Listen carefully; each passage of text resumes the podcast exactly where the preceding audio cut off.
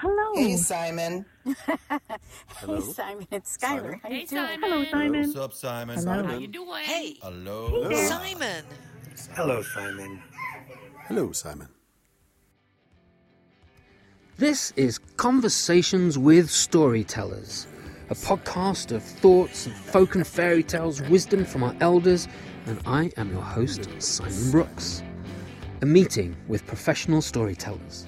I decided to travel around the country when I could to interview some of the elders in the community of traditional storytelling, people who, for their work, tell folk and fairy tales, myths and legends. Each storyteller shares their thoughts on our profession and gems of wisdom, and sometimes a story or two. I'm glad that you're here. Eldrena Douma is an elder from the Pueblo people of the Hopi, Tewa, and Laguna. Today, living in Texas, she also spends a lot of time between New Mexico and Arizona. Her close upbringing with her family and the folks around her gives her a deep insight into how story goes so deeply within the Pueblo people, in a way I had not realized before. It helped me understand why some first American people do not like their stories being told by folks who are not part of their immediate world and community. This is not just about how deep story is in Eldrena's blood, it's the history of the Pueblo people. We also talk about how Eldrina moved to incorporate this to bring stories of her heritage to others. Eldrena Douma, thank you so much indeed for joining me on this uh, Conversations with Storytellers. I'm very excited to talk to you. Thank you. I am too. I'm, I'm anxious to get to know a little bit more about you. Oh, this is about you, not me. Well, I probably will learn something along the way about you. probably, probably. So you you are Native American, first American. Um, which title do you prefer, just out of curiosity? Actually, I come from the pueblos of the Laguna, the Tewa, and the Hopi. Okay. All right. So that and and that is New Mexico and Arizona. Am I right? Correct. All right. But you currently reside in Texas. Am I right? Yes, in the panhandle of Texas, right um, a little bit south of I 40, uh, in Uh-huh. between Amarillo and Canyon, Texas. My wife and I drove over that that highway, and I remember looking out of one side of the window and saw this fence coming up towards us, and I looked out the other window on the other side of the car, and it looked like the fence had just gone all the way around the world and come back again. It was so flat. Yes, I, I don't think I've ever been anywhere as flat as that panhandle in Texas. yes, and uh, you know, it's I. That's how I know that people are just traveling through. When I meet them, and they'll say, "Oh, you live in Amarillo. We passed through there. It was so flat." And I said, "Okay, so you didn't. That means that you didn't stay for very long." And they said, "No, we just passed through it." I said, "Well, usually when you pass through it, you just see nothing but flat because when I first lived came to live here, I thought the same thing. And then when I was teaching, I happened to be teaching at a school that was the furthest up north in the Amarillo School District. And I went on um, just on my own. We weren't required to do it, but I, I just did it on my own. I went to go visit the families of the kids that I was going to be teaching. And when I went to this one area, um, I happened to just look back and I thought, oh my goodness, I'm on a hill and I am looking down. I, how does that happen? Because visually, you don't even see that. It's just the strangest thing. And then, of course, we have the second largest canyon just to the south of Amarillo called Palo Duro Canyon. And, and that is a gorgeous place too.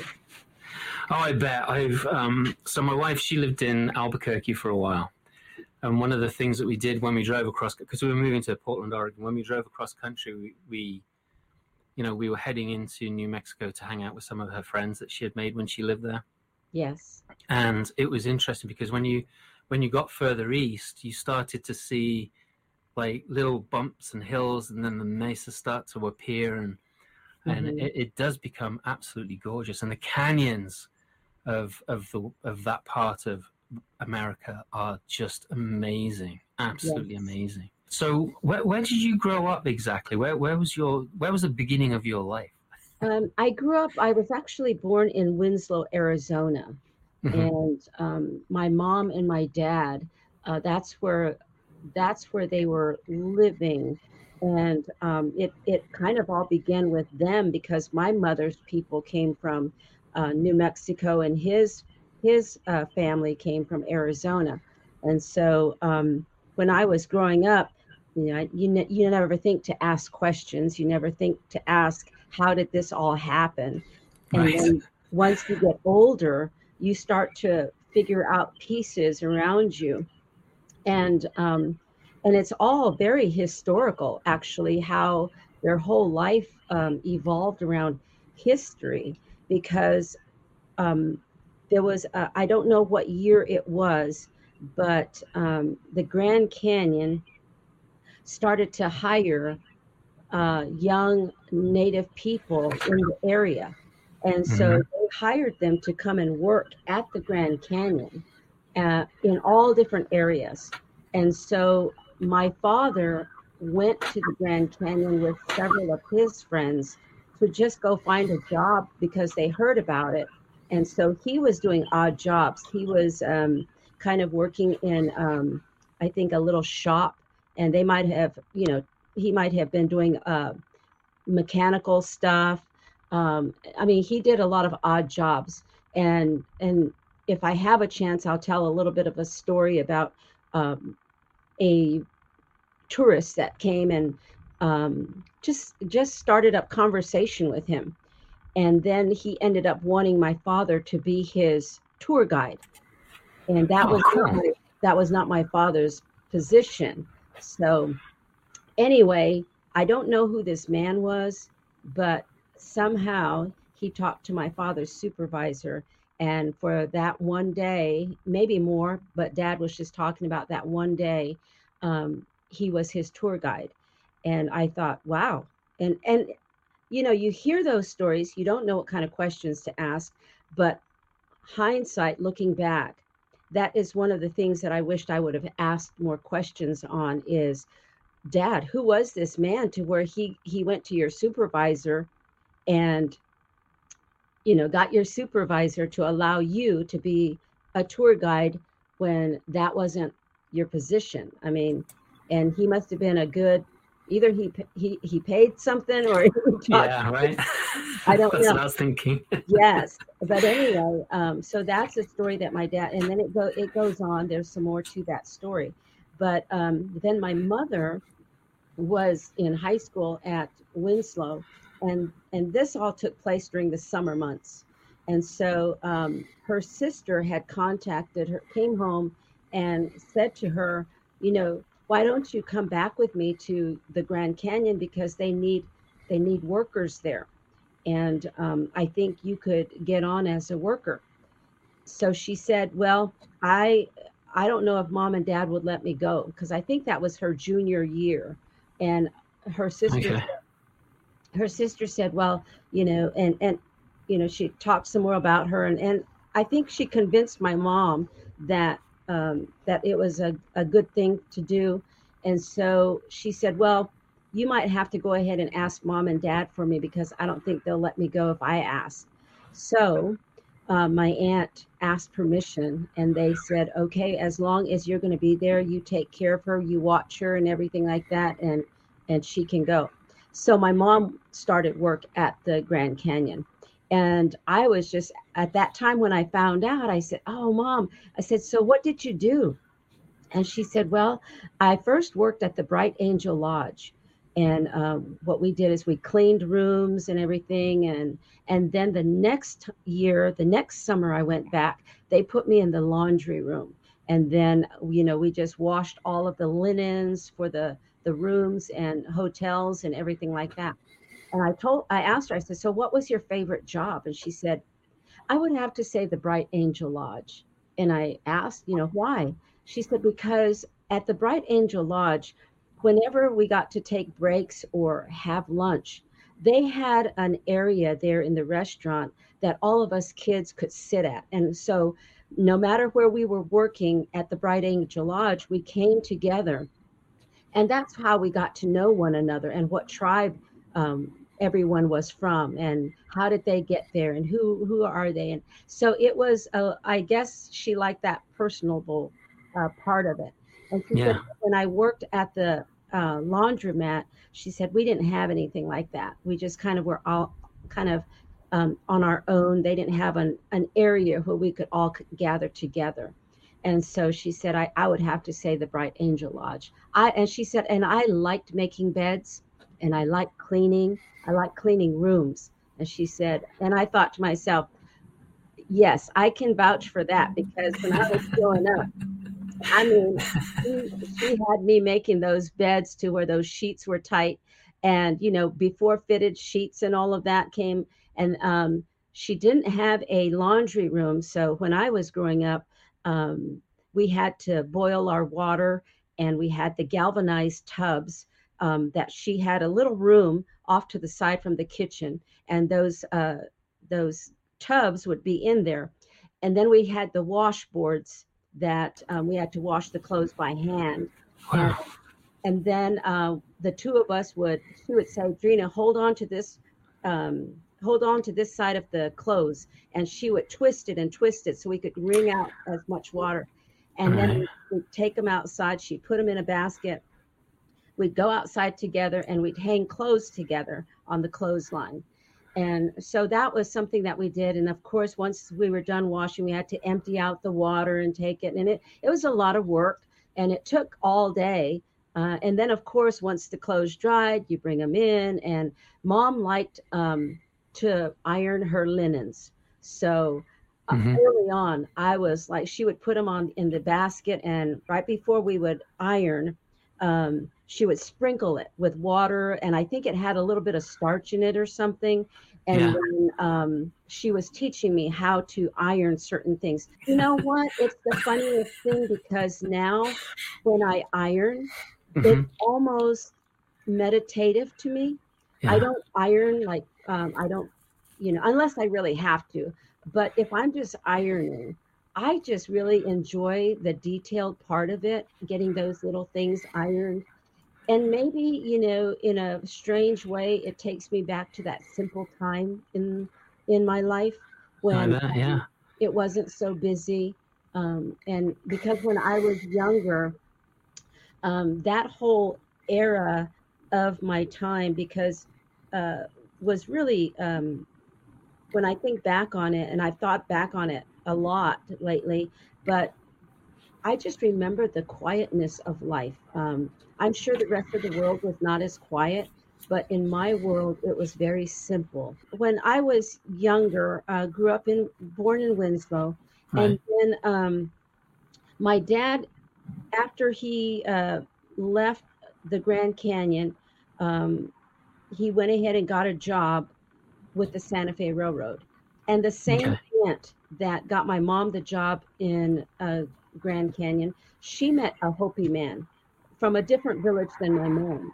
Uh, my Mhm. dad was Tewa and Hopi, and my uncle was Hopi. And so he got a job with the Santa Fe Railroad. So um, my aunt and him got married. So that when my mom and my dad got married, um, he said, you know, why don't you come and work for the Santa Fe Railroad? They're looking for workers. So he got my dad a job working with the Santa Fe Railroad. And Now, were these were these freight trains um, yes. or passenger? Okay. Yeah, uh, they were. They they all had different jobs. Some of them worked on like the crew that that laid the tracks or took care of them. Oh, And okay. some of them um, were uh, they would be the painters. They would paint the bridges or you know anything that needed to be painted, signs, Okay. whatever. And the main hub was based out of Winslow, Arizona, and so right next to the train track was where they the Santa Fe Railroad. uh, Well, I, I say Santa Fe. It may have been built w- when they were um, at at I can never say that word. Atkinson's um, Railroad, Atchison's Railroad, and Santa Fe. But they built a community there for the Laguna workers. Laguna being in New Mexico, Winslow being in Arizona. Um, when the railroad was coming through the Southwest, they Right. had had to get permission from the tribes in New Mexico to come through their land because they were using not only their land, but they were also going to be tapping into the water source for whatever. Right. So they had to have permission. They did not know that until the government there in New Mexico told them, well, you can't just, you know, come right through. You're going to have to, the area that you're planning to go through is through um, tribal lands. Uh, and so you're going to have to go to their government and ask permission for them for you to go through. So wow. I didn't think the American government did such things. well, Sorry, you know, I'm not, very jaded about, about yeah, that sort of maybe, stuff. maybe not. I don't know. Maybe not the U.S., but the state of New Mexico. You know, Okay. they basically said, you know, yeah, you you can come through here, but the uh, you know on your on your information there, you're going through some tribal lands. You're going to have to go there. So they did. They went there and um, they went through the um, what back then they called it the San Domingo uh, tribal lands, but today a lot of the Pueblo tribes are going back to their original names because the Spaniards changed their names when they came into. Right. And Yes. so today, when you go back um, among the Southwest Indians in particular, and I think others are doing it too, um, they are. You'll go back and you you will see their name changing on signs and stuff. So today, uh, you might see the sign Kewa because that's the the name of the the San Domingo Pueblo people. Uh, their Ah. original name is Kewa, and then Laguna, um, it, their original name is Skoek, so that is their name. Laguna was just given to us by the Spaniards, so that was the name that they placed on the people, and since it was documented, then from that point on, everybody referred the peop the the Goek people as Lagunas, and so that's how we got those names. And then if you look throughout New Mexico, a lot of the tribes there, um, they have Spanish names, uh, and that was that was from the time that the Spaniards came to the land, and um, kind of just I didn't know that. yeah, because I think, um, well, I, I think with lagunas, because there was water around the area, and, and that is what laguna refers to. That's Right. kind of how they came up the, with the name for the people there. Um, and then the others, um, when they started to build their missions on the tribal lands, um, whatever mission or saint, what a, you know, that that might have something to do with Right. they named them what they named them. So It's it's amazing like how colonialism reaches so deeply into the cultures that were already existing. mhm, And I think we all realize that. And wh- when I say we, I mean, you know, the Western Europeans. Um, Yes. You know, being English, uh, you know, I've read a lot of my history, and, and we we weren't we weren't very good mentors for the rest of the world. That's for sure. In Well, in, in, in a lot that- of what we did. yeah, you know the thing about it is that when you look back, um, and and I think uh, myself as a as a Native woman, as a Pueblo woman, um, I grew up with um, just the way the world was at the time. My family grew up like that too, but yet we had they had a close connection to our culture and our traditions and that was one of the things that happened when they started to build the community for the santa fe workers in winslow is they realized early on that in order to keep the workers doing a good job and not getting homesick they had to build a community that brought their families to them and so, So it wasn't it wasn't necessarily forward thinking or um, it, it wasn't for altruistic reasons. It was more for, for for keeping people there for profit and loss reasons. By the sound of it.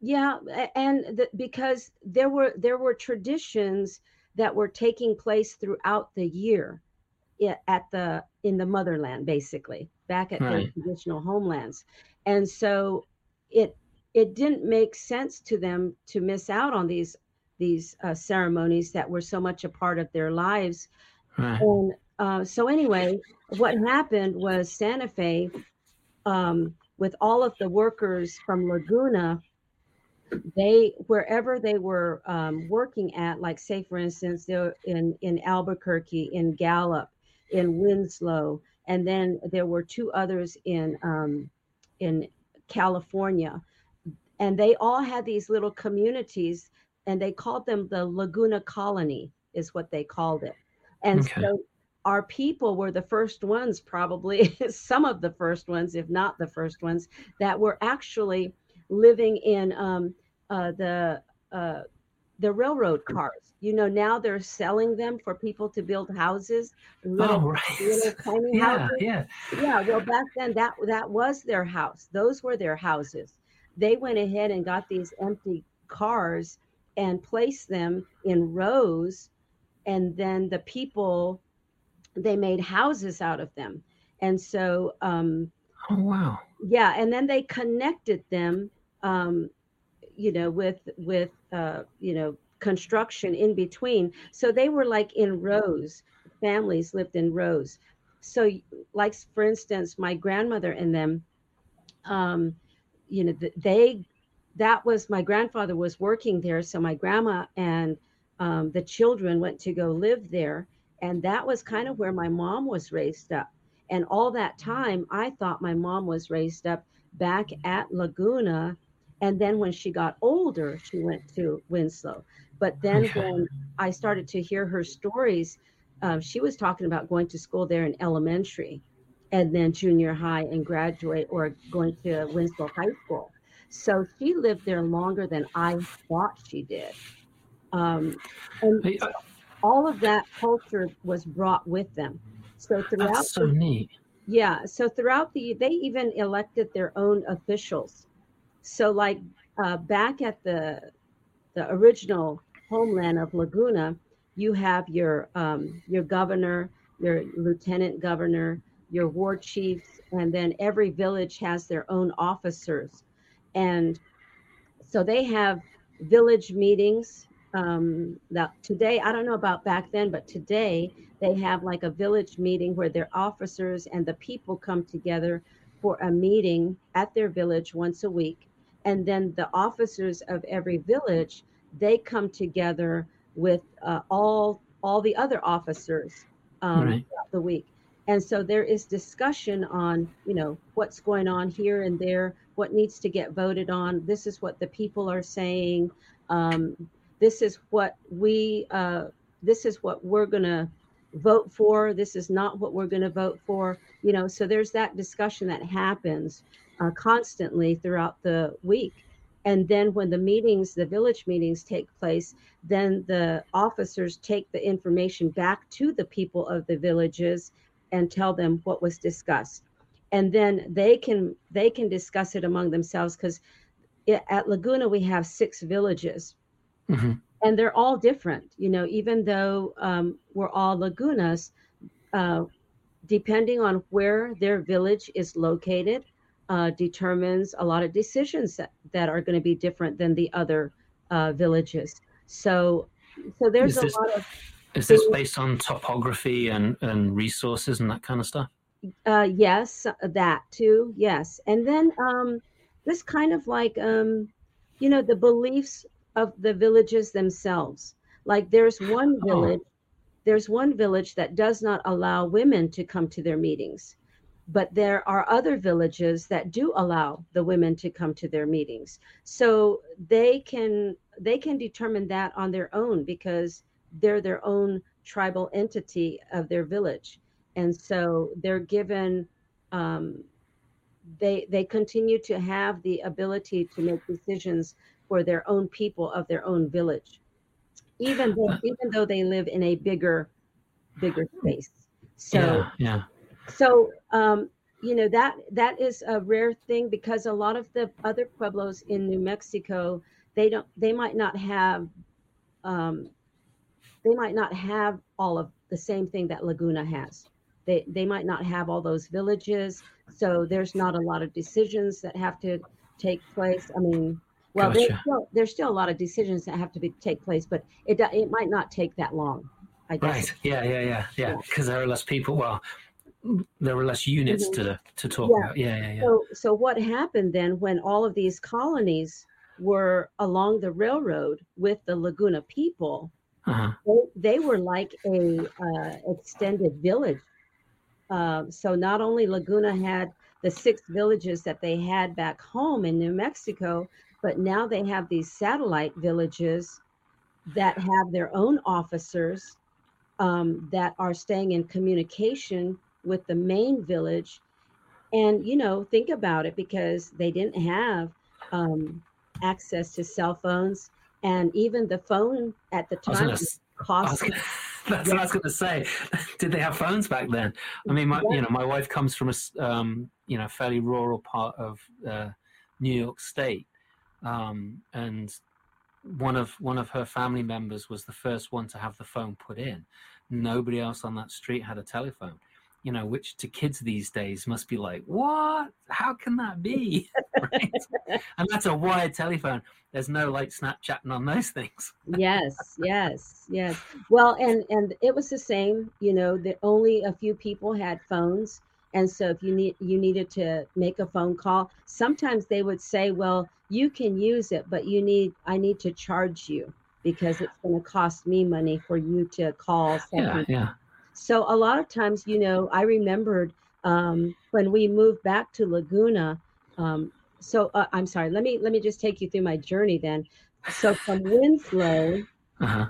my parents got divorced, and my dad went to go back and live on the um, the Hopi lands at First Mesa is where he came from, from a village called Polacca, and so um, he is Tewa and Hopi. So he went back to go live, and he lived with his mother, and then my mother uh, stayed at Winslow for a while, and um, she met another person, and that uh, she and the, uh, she and her next husband ended up going back to New Mexico, taking us kids with them. And so that's kind of how we left Arizona and went back to New Mexico. And then there was uh, several years where um, I stayed with my dad and my grandmother, and my brothers stayed back at Laguna. And then there was a time when all of us, my uh, four of, uh, well, actually, um, my two brothers and myself, there was a time where we all lived at Polacca together and then um, and then they went back to Laguna. So there was this in and out, in and out of uh, between uh, New Mexico and Arizona in my life. And then when I became a junior, um, uh, I'm sorry, junior high student, seventh grade, one of my brothers um, kind of he he kind of made a decision for for me, or I wouldn't say he made a decision. He brought up something to my dad and he asked my dad if I could come back to Laguna and live with them. And he said, because even though, you know, you and mom are not together, um, I, I want my sister to be with us so that we won't keep being separated from each other. And he asked my dad's permission if I could do that. And I felt really bad because now I'm in the middle and I love my brothers. Um, I don't know Laguna that much, but I love my brothers, and um, I'm with my my dad and my saya. Saya means grandmother in the Tewa language. So I'm living with my saya and my dad. They don't have a lot, but one of the things that I think back on is why did I enjoy being there so much when they had so little?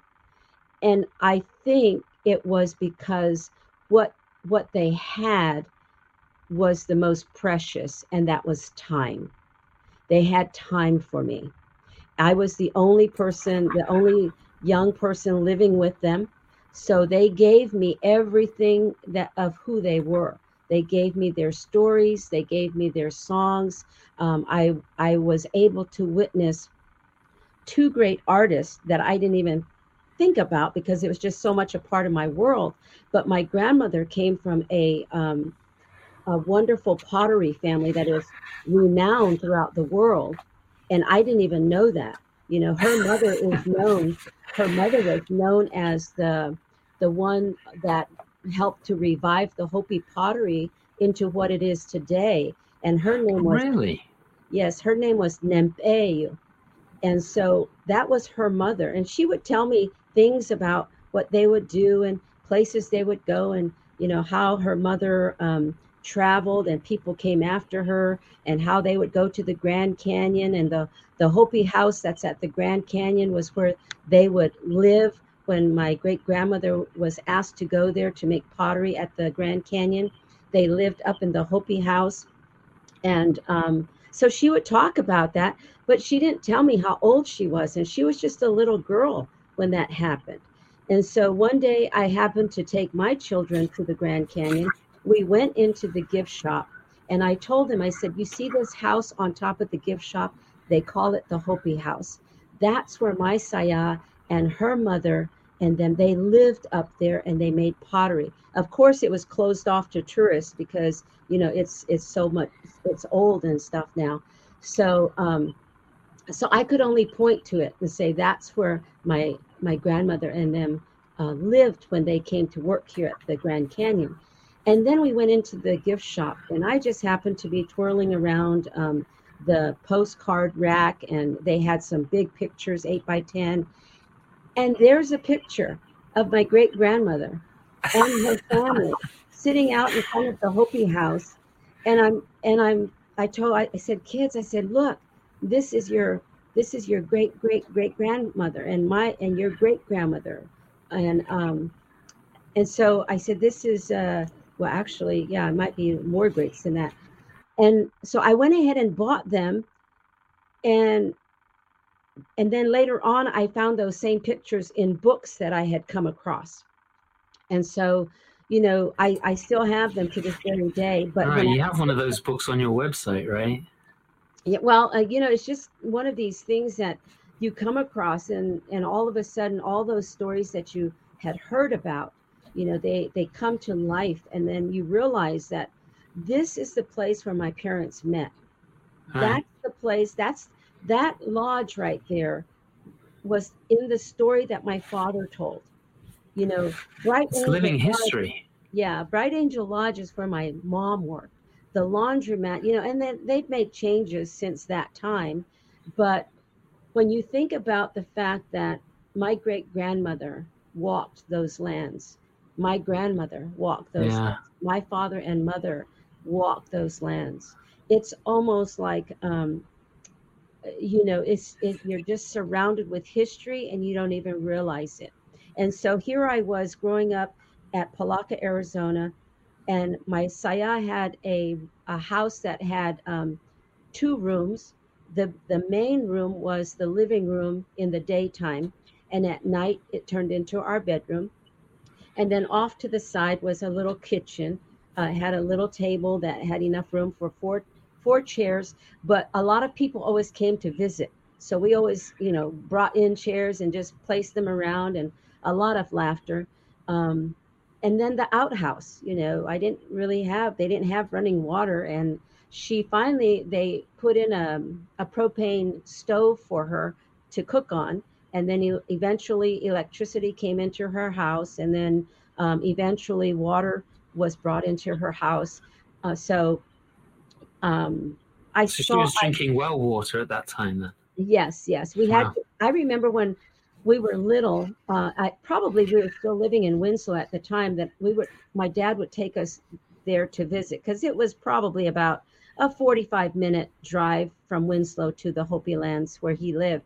And I remembered uh, going after um, buckets of water at the well with my saya. And she lived kind of up on top of a little hill. Well, the buckets that I would carry, I was sloshing so much out by the time I got to the top. You know, I didn't ha- hardly have any water. And well, you were probably really small, and they, it was probably one of those buckets, you know, metal buckets with that yes. thin wire handle, yes. right? Yes. Which cuts into your hand. So yes, yes. Yeah, of course you and, were slopping it all over the place. Yeah, and I wanted. I'm sure I wanted to help. You know, I wanted yeah, to yeah. help. So it's like give her a bucket and you know they probably knew exactly what was going to happen by the time i got to the top but that was i could just see you with that bucket like right up against your chin trying, trying well, to carry I, that thing i think they gave me two so it would oh, balance oh really oh my gosh yeah. So I would carry two. Of course, I'm sure they probably just filled it up halfway or something. But I I still have I can still remember that though. I remember going That's down amazing. to the well. I I remembered where the well was, and everybody in that area would all come to the well, and we would be waiting uh, for the next person to get water and the next person, and so sometimes we would meet up with other people there, and then other times it was just us going to get water. So, and then when the water started to come into the people's houses, then you didn't see anybody that much after that. Um, but my saya, you know, she continued. Oh, is that, is that is that because the the well was kind of like a social place where people would meet, or You know, it probably just became that. You know, it just became that. Um, my saya, I remembered her telling me that when they lived on top of the mesa um, at the Tewa village, uh, she that's kind of how she met her her husband. Um, eventually uh, became her husband. She would go down to the spring to get water in pottery in the pottery container. Wow. And so she would go down there and she told me one time because I asked her, I said, How did you meet grandpa? And she was sat there and thought about it. And um, she had been a widow for a while at that time. And she said, Well, one day I went to go get some water at the spring. And when I was there, nobody else was there. There was just me. She said, Sometimes you would go there and other women were already there coming or going or waiting for the getting to fill up their their pottery but this time i was by myself and she said that i i i felt like somebody was following me and when i was sitting there getting the water i felt like you know somebody was looking at me and she wasn't really sure and she said you know in me i didn't want to look around i didn't want to look but I finally did, and that was your grandpa. And I and she said, I scolded him. I said, What are you doing here? Because I it sounded like the men were not supposed to be in that area. It was kind of like for the women. And so, you know, he had told told her that he wanted to talk to her. And that was the only place that where he could get her to, you know, to talk to. And she was just so concerned at the fact that he was there and he was male you know. I don't Yeah. want to talk to you i've got to get the water. Well he stayed with her and i don't know if he helped her carry the the pottery water up or what but anyway um, in that time um, she uh, they carried on a conversation and she said she said to me she said and then he came right there next to me. And i was telling him don't you know go away you know you shouldn't be here. And he was talking. And um she said i was getting my my water and he said to me he called her name. And she turned to look at him when he called and he was right there. And he gave her a kiss and she said and i i was just laughing as she's telling this story because it's almost like she's reliving this thing all over again and she said i screamed and i said "Ew," you know and she said don't be doing that and she said i got the water and i was washing my mouth i was washing my lips and i said Sayao, why would you do that when he kissed you? And she said, Oh, she said, No. She said, I don't know where his, I don't know what he's been putting in his mouth, and he put it on mine. And she said, It's just nasty. And I started laughing. And I said, Saya, I said, You mean uh, you did he not kiss you when you were his when you became husband? No, he she said, I don't I told him I don't want you to be kissing me. She said, because I see what you are eating and I see what you're putting in your mouth. I don't want that on my lips, she would say. oh wow! But That's so anyway, that's yeah, I started funny. laughing at that and then um but it made sense to me. I said, this this is weird, but it makes sense to me. Yeah, right, right. It does. but Wow, that was he was of her little he was bold. He was Yeah. bold. I imagine I imagine that your your mom was a bit of a she, she was in control of, of of her life, and she was well, like, yeah, this, this is my this is my grandma, my grandma. Yeah, my sorry. dad's Yeah, mom. Yeah. yeah. But um, but she was also a would consider be considered like a midwife, and and she Oh, kind okay. of um, she kind of worked on people. Like if you know people were saying my arm has been hurting me, um, I thought I'd come to you to see if you can rub rub it, you know, and that was those were the terms that they used a lot. So as a little girl, I you know I didn't see all the details of of the things that my grandmother um, how she put things together, how she made the poultice or the drinks that she had them drink. But I remember sitting there and she would rub certain places in their bodies, and um, and sometimes she could tell where they might have uh, dislocated a part of their shoulder or their elbow or something like that. And she would talk to them and tell them that she's getting ready to put it back in place. And so I remember just seeing those, you know, every now and then Hmm. and um, so as i was that was when i was in elementary age and then i went and my father told my brother i can't make that decision for your sister she's going to have to make that decision whether to go back with you or not which i thought was very smart but it put me in a place where i had to make a choice you know i wanted to be with my brothers i miss them so much but at the same time the life with my father and my grandmother, even though it might have not been uh, uh, many years, just that short period of time impacted me so much that when I became a professional storyteller, that's where I went to go back.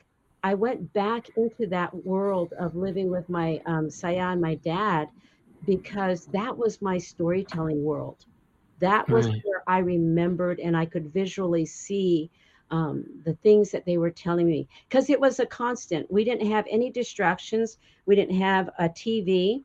And um, I know we had a radio because when we would eat lunch, my dad and my Sayad liked to listen to a radio station that came on at noontime. And um, there was a, a Navajo um, radio person and a Hopi radio person. And they would do back to back. And so and they liked listening to both of them.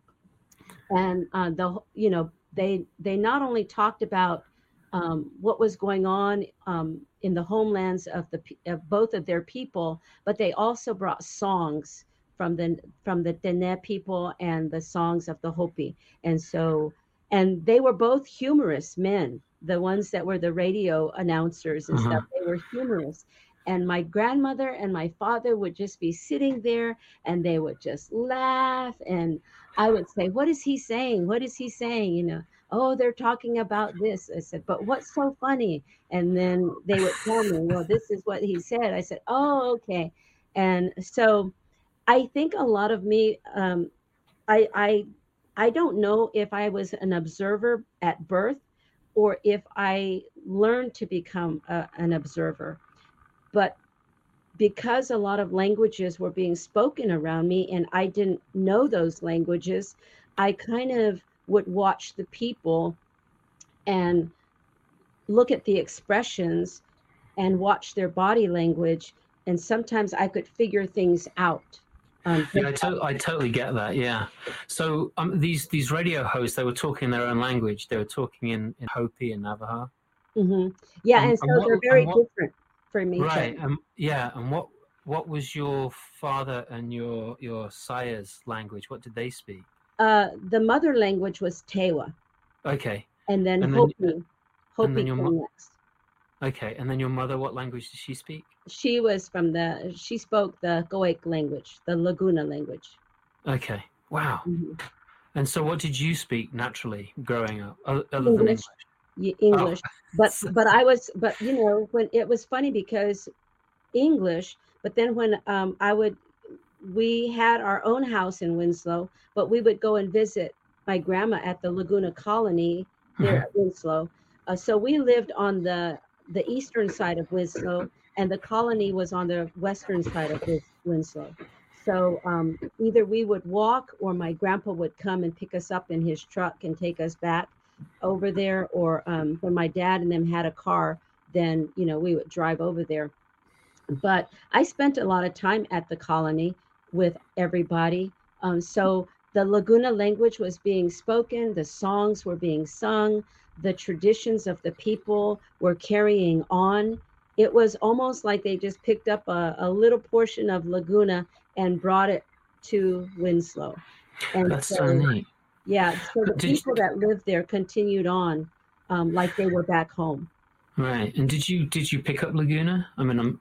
Uh um, you know, Laguna is probably out of the three languages of the Laguna, the Tewa, and the Hopi, the one that comes the easiest to me in listening and in um, in in in just saying the word is Tewa. Uh, okay. Laguna is very hard for me, but now that I'm getting older, I'm starting to um, be able to make the sounds better. Um, the they have I don't even know how to describe it.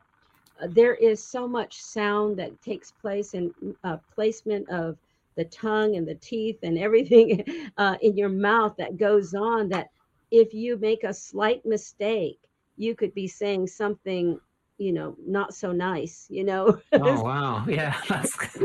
or or something that doesn't make sense because it's like no, no, it, you say this, and it's it's kind of like I thought I said that, no, you right. I, yeah. This is what and so I hear yeah. Yeah, and then Hopi Hopi I love I love listening to the Hopi people talk, but it wasn't something um, that I was surrounded by growing up because both both Lagunas and um, the Tewa and Hopi are matrilineal people. So we always refer to the mothers first before the father's side. So in my Saya's house, because uh, she was, her mother was Tewa, so she's Tewa, and then Hopi comes next with her children. And, um, you know, uh, uh, my, my Saya was Tewa and Hopi. So she spoke Tewa, but she knew Hopi fluently. And my dad did too. So when they had a Hopi visitor, they spoke Hopi. And then when the visitor left, they spoke Tewa. and hmm. so if a Tewa and a Hopi came in the door at you know together, then they would speak Hopi. Okay, because that's the the visitor's language. Mm-hmm. And that so is, that's, yeah, that's so respectful. I love that. That is so yes. cool. But it also goes back to a traditional story, and that is how. Do you want to, you want to share that story? Well, this can, can you share that story? Uh, yeah, I think so. Uh, it's it's something that my saya had told me. At first, Mesa is where this story takes place. Okay. And um, in Hopi, there are other mesas. There, there's second mesa, and then they have a, a village by Tuba City, uh, Moenkopi, and I don't, I don't know if they refer to that as third mesa. But um, so this story is only at First Mesa. It doesn't involve the other Hopis because um, and it and actually it just it mainly talks about how the Tewas came to live among the Hopis. And so you're getting a Tewa point of view.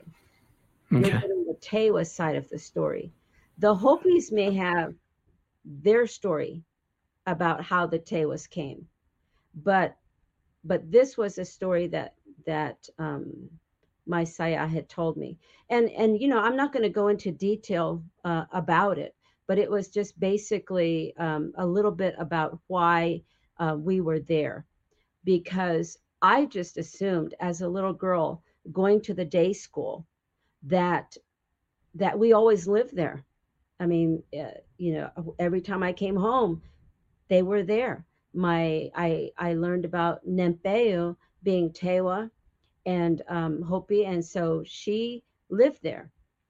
And so um, I just I just assumed that, you know, we had always been there. I never even thought about us being anywhere else. And then one day I remembered um, the kids had teased us uh, here and there. I never thought anything of it. And one time I went down to the trading post, um, like a is like a our little grocery store back then. My grandmother and my uh, dad, whenever they finished their pottery and their kachinas, they would take it to the uh, trading post and um, they would get money for their their pots and their kachinas, and then mm-hmm. They would either buy groceries or clothes or whatever was necessary. And if they if they had any money left over, um, you know, they would just save it and maybe use it in Winslow or, or Holbrook.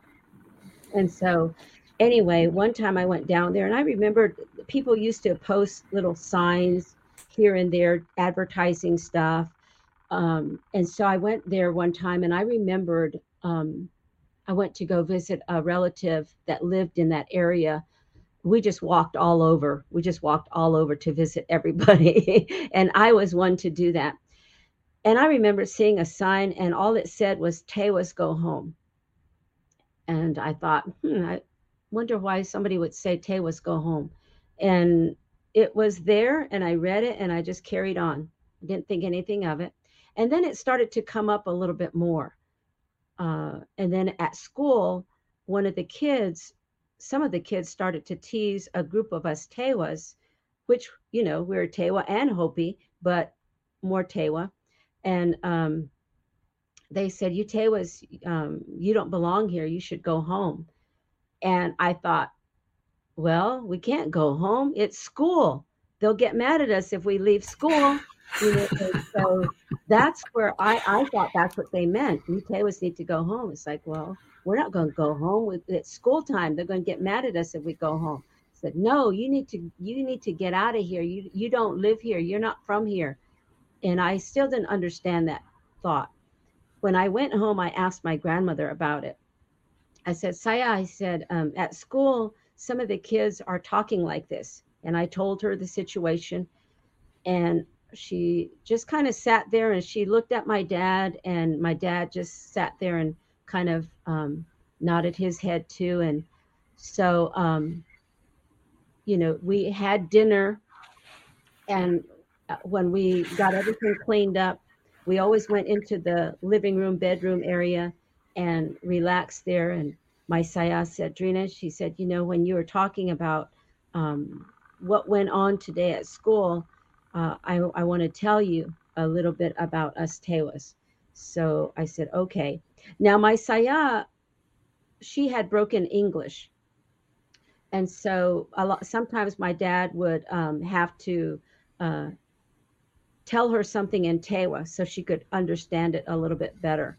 Um, even though she was in the world, you know, because she sold her pots at museums and all these places. So she was in communication with other English speaking people, but um, but she was just more fluent in the languages that she spoke. So um, she sat there and she just basically told me that we we were not originally from that place in Arizona. She said we came from where where your mother's people in New Mexico, um, in that area. We we are Tewas from the northern part of where your mother and them live. And she told me the she told me the place, and I don't remember it, but you know, um, it, it historically it's kind of talked about. And they said that um, we were we come from a people that are um, good fighters, and mm. we're warriors, and so uh, we were some of the ones that went up against the, the Spanish people that came to the land long time ago.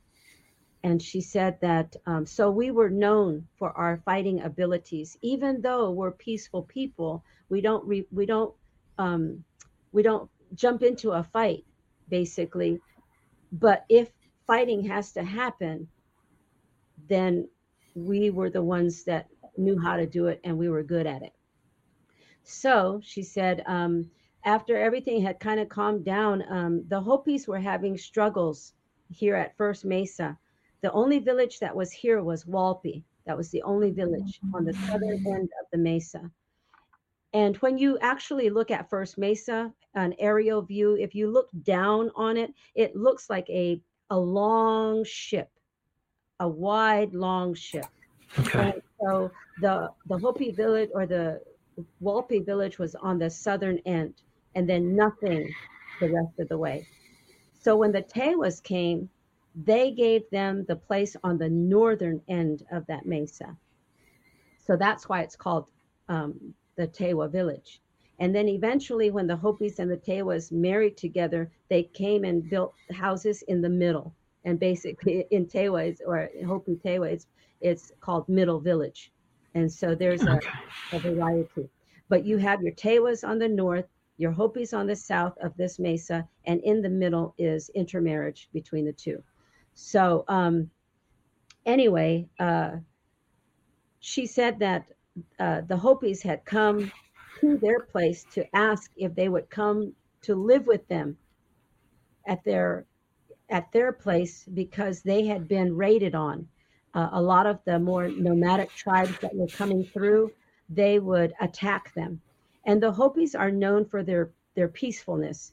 Um, Mhm. they, they don't jump into fighting. They are more of a prayerful people.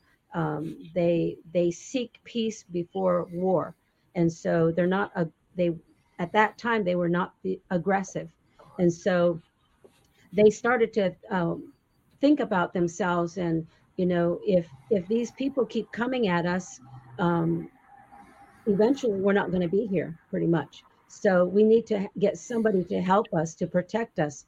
So they sought the Tewas. How they decided that they were the ones um, and where to go to get this particular group, I don't know.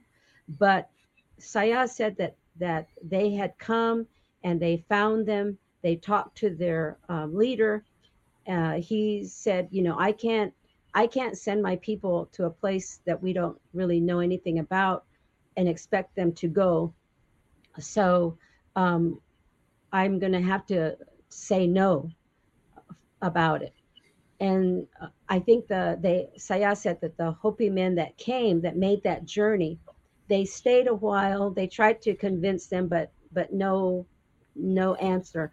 So they went back, and um, now different stories say different things. But Saya didn't tell me how many times they went back. Um, she didn't go into those kind of details, but the details are there among Mhm. the, the Tewa.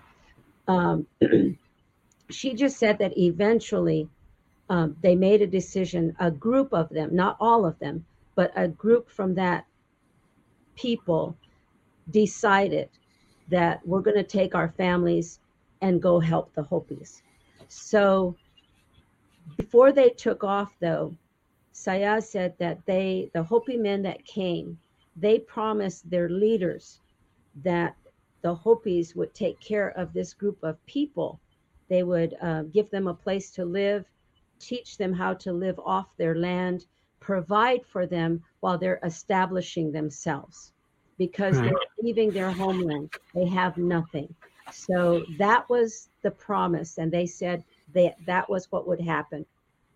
So the families took off, and I don't know how many months, uh, how many years of a trek it was, because that's coming from um, even northern part of Santa Fe, north of Santa Fe, going all the way across into what is now the Hopi land of First Mesa. That's a long ways. So they stopped along the way, and um, even to this day, um, I remembered my my relatives saying that sometimes the men would make the trek back in the places where they had been, um, just to just to retell and to teach the the young ones where they had come from and where they stopped along the way. And so, um, and and I didn't know that until I was. That's cool. Yeah Wow. Yeah. It only happened with the men. It, it never really had anything to do with uh, the women. So the men were the ones that would do this, and um, so I had really no reason to to know that. But my saya said that once they got there, they did handle the people that were attacking. They made sure that that the nomadic tribes that were coming through and attacking, they made sure that from from that point on that they knew that the Tewas were there and that the Tewas are um, were good warriors. Uh, they allowed some to live and some and and many to die. But the ones that they allowed to live, they allowed them to live so that they could go back to their people and tell them that that they were there and that they were going to be there to protect the Hopis. So if right. they came, they would lose their life. So um, basically, just warning you, don't yeah. come. and so, you know, everything calmed down. Everything became a little bit more peaceful. The Tewas were given that piece of part of the the mesa, mm-hmm. but they were not being taken care of the way it was promised. And so ah. my saya said that they had the the Tewa people had come together because they thought, well, you know, they're not gonna they're not gonna take care of us, so maybe we need to just um, uh, get our things and move on. And uh, the Hopis somehow found out about it. Their leadership, they came together and they were asking, you know, why why are they leaving? They said, well, you promised our leader that this is what you were going to do if we did what we did, and you're not doing it. So therefore, we're going to leave because apparently we're not wanted. So we're going to move on. And that panicked um, the Hopis because it's like, well, if you leave, then they're going to come back again. Mm-hmm. And it's like, well, then that's your problem. so that's so what happens when you renege. Yeah, and so it's kind of like so they were apparently now. Now, mind you, my saya is telling me this in a whole different way, and I, am just telling you just very uh, kind of on the surface type of thing. But um, when the Hopis um, found out their leadership find, found out about it they they had discussions on what did they need to do in order for them to stay. So my saya said um, they both sides prayed about it because you don't just jump into a decision without praying about it. Both groups were very prayerful people. The tewas are known for their power of prayer. They many tribes along the way um, and and some this was something that was told to me by someone that found out that I was a Tewa from Arizona. And one of the things that he said to me, he said, I remembered my grandfather telling me about your people. And he said, one of the things that my grandfather told me is those Tewas, their prayers are very powerful. And I hmm. said, Oh. And he goes, Yes. And he says, So my grandfather told me some stories about your people. And he said, They have, they carry powerful prayers. And then I, I thought to myself, you know, um, I believe that. I, I, I, I feel like, you know, um, I, I've sensed that many times. But anyway, um, so they, what, what they ended up coming down to was they, they told the they met in the middle of the mesa. They met in the middle, and there's a specific place that's up there, and probably um, not very many. There's just a, probably a few people that know about it, um, but there's a place up there that um, they dug a hole, and now mind you, this mesa is like rock. It's like mm-hmm. a, a, big rock up there. So um, they must have really you know, chiseled into that rock or found a sandy spot or something. But anyway, um, they came together and uh, did their ceremony, and they told the Hopi leaders to to spit in this hole. And I mean, they had to. Um, that was part of it. So they did, and the Tewas, whoever was in that um, leadership role, um, they spit on on top of it, and then they covered it up. And so the Hopis, you know, asked, you know, why did this take place? And and and basically the answer was, we will stay here among your people. We will do what we said we were going to do. We will live up to our part. But you, um, you did not do what you said you were going to do and so because of this um, we have we have covered up our language from you we will get to know and we will learn the language of the Hopi, but you won't learn the language of the Tewa. Wow. So we have covered it up. And so my saya said, she told me where it was, and um, and it's been so long ago. At when I was younger, I knew exactly what she was talking about because um, uh, we I just knew. And so, but now, if I went back there, I'm not sure if I could even, I would even be able to point it out or know where it was.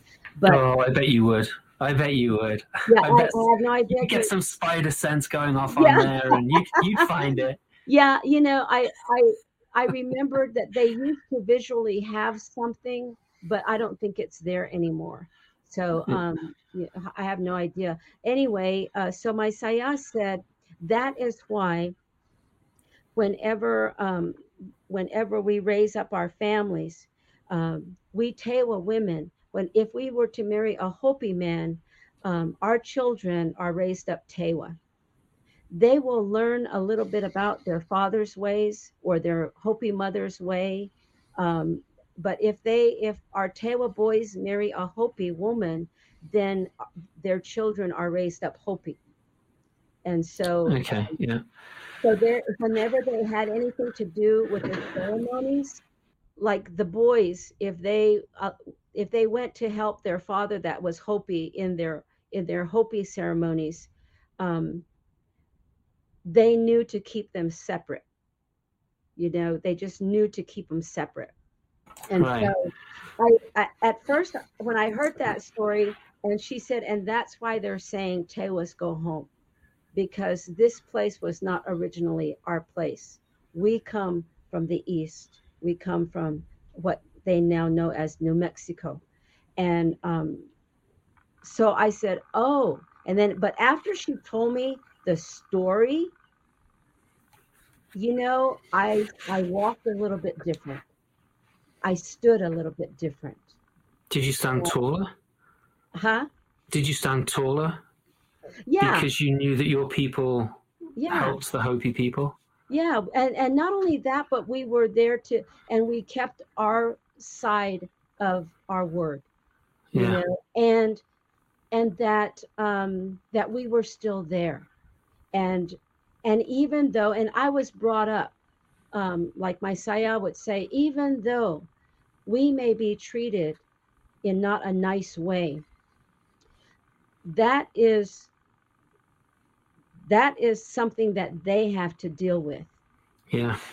we have to keep our promise and we have to we have to be the people that we are and and we and so you know it was just it was almost like keeping your word Yeah. That's We- that's awesome. That's so cool. and, and Thank you for sharing word. that. Yeah. yeah we kept our word all this time and we're still here even though they're still trying to push us out even though they're still trying to tell us to go um we we have been there and we and and so and i said well saya i said if somebody comes to attack again will the tewas rise up and they she said yes she said we are the warriors we are the we are the protectors of this place and so I thought to myself, because there is a story about a uh, a Tewa warrior girl, and so anyway, um, Really? a little That's- bit different. And so when they said, you know, Tewas go home, I think in the back of my head, I'm thinking, no, you really don't want us to go home. You need us. yeah, you know, you don't know this, but yeah, we're here for a reason. And so, anyway, I at, when I was younger, though, I thought to myself, well, that's just a story. It kind of it might have made sense, but today, today that doesn't make sense because how could one group not know anything about the other group? You know, how could how could the the Hopis that live here not learn the, the language of the Tewa? Yeah. Because they're right here. You know, they're living together, they're intermarrying. How does that not happen? And so because I've always been a curious little girl, I I said to my went to my visit my aunt and my uncle. My aunt, of course, is Tewa Hopi, and my uncle was Hopi. So I went to my uncle and I asked him, I said, Uncle, Kaya told me this story, but it doesn't make sense to me because you and Enki live together. Surely you know how to speak Tewa. And he said, No, because he was an older man. And I said, Uncle, how could you not know how to speak Tewa? And he said, Well, let me tell you. Whenever you people are here, you Tewa people are, are at our house. Um, when I'm not here, what language do you speak when you're at my house? And I said, Tewa. And he said, Have you noticed that when I come home and I step into the house, what language is spoken? Hopi? He says, Yes.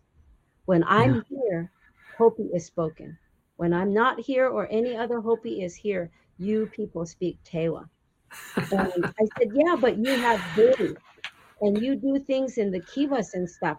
How is it that um, you know, and he said, No, he said, Your your um your cousins, um, they're if they take part in Tewa, that is not for me to know. And he said, It only makes sense. I am not Tewa. Why would I have to know something that I am not a part of? And he said, So it only makes sense for me to know Hopi because that's who I am. I am not Tewa. I don't need to know what the Tewas do because that is not who I am. Wow. At that moment in time, it made sense. And so that's that also that also speaks to the stories that you know many, right. many times when I go to festivals or in the past they have panels and people ask the the native people the native speakers um, you know about is it okay for us to tell native american stories? You know we think it is because we can tell everybody else's stories in the world. You know why can't we tell their stories? And so it, it kind of goes back to that. Yeah you know, it, now you know now that i'm thinking about it it kind of goes back to what my uncle was saying i am not tewa yeah i'm hopi why would I want to know that? Because that's not the world that I live in. And so even though it, it he lives with them, everything that he did and everything that he addressed was Hopi. Right. You know, uh, so he wasn't that's, yeah that's really in, yeah that's really interesting i mean i can so you know on an intellectual level here um yeah i i, I totally get that uh, but i also think that nowadays, you know, I look. So the only comparison that I have uh, as as somebody that was raised in the UK is um, I, I can closely identify with Wales because when my mother and father divorced, my father moved to South Wales. So I have a half brother and a half sister who live in South or lived in South Wales. Uh, my half brother still does. Um, so I spent a lot of time um, over the border, and you you could walk into a shop and you could you would hear the women talking in the shop or the guys talking in the shop. They'd be talking in english but as soon as you walked in if they didn't recognize you they'd suddenly switch into welsh right? Because they didn't want me to hear their stories. They didn't want me to understand right? They just assumed that i was english right? Which which to me was like when i when i first experienced that i think i was like 13 and i was just like what just happened and then I just like burst out laughing, and they kind of looked at me funny because I, you know, I figured out what what was going on and why they were doing it. But it, it's you know, again, taking my own um, my own experience between the English and the Welsh. The Welsh language was trying to be, you know, they were trying to get rid of it very very hard, and then the Welsh came back in the in the seventies and said no. You know, we need to retain our culture. We need to retain our language. We we need to retain our traditions, right? You know, even the women with the big pointy black hats, and uh, and you know there's there's been a great deal of work to try and revitalize the language uh, save the culture save the, the traditional welsh stories. Um, and and now i think back then i totally you know on an intellectual level i understand what you're saying. But now it, it's it, it's like do, do we do we need to preserve these stories still within our own communities or do you think we should share those stories because of the knowledge that these these stories um, have and, and pertain. Even though, you know, Wales and England are completely different to New Mexico and Arizona, right? I mean, there's you know, I don't think there could be much dispa- much more disparity between the two, but it's it the the lessons that you have in uh, a lot of these folk tales and stories and, and myths, they carry these truisms, um, and I think that with so many people in the world now, with our with our cultures so mixed and matched and and you know certainly f- for for uh, Western European, you know, it, it's become a very homogenized culture in some ways. Um, and I think the American culture is, is very similar. It's become homogenized because, you know, like England back in the, you know, early, early history, we were invaded by the Germans, by the Scandinavians, by the French. Um, and all of those different cultures merged into one to make Britain what it is, right? The mm-hmm. they say that the the original English don't exist anymore. That the original English are in fact the Welsh, and the Welsh moved over to Ireland, and Ireland is filled up with Irish, Welsh, and Scots people, right? yeah. I don't know. I don't know how much is yeah. true of that, but yeah. Well, you know, it it's interesting because coming from the place that I'm coming from, uh-huh. I'm I'm very interested in other people's stories you know and, and i'm interested in basically what you were just talking about so if i'm interested in your story why wouldn't somebody be interested in my story uh, mm-hmm. uh, i think the the difference is um, that i notice and that i um, i honor is that uh, like for instance when you said you walked in and they changed because mm-hmm. they didn't recognize you. You look different. You didn't, you know.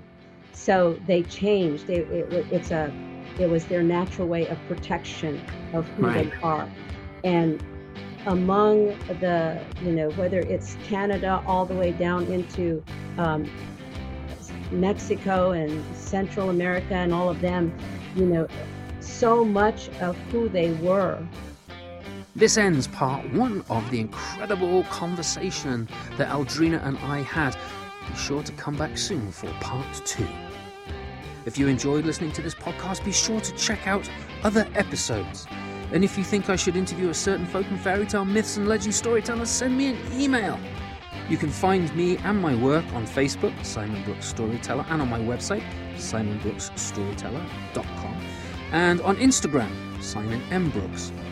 Diamond Scree. Yep, that's me, the English fella and storyteller. A shout out to Chris Jett for creating and recording and letting me use this wonderful piece of music he created, especially for my podcast. Thanks, Chris. His band is called Blackpool Mecca. Check them out. And they have a new album coming out very soon. You can keep this podcast alive and support my craft by becoming one of my Patreons and paying anything from a dollar for an episode that you enjoyed to a regular monthly subscription. In return, you get extras, early release, and exclusive content on my work. That's www.patreon.com forward slash Simon Brooks.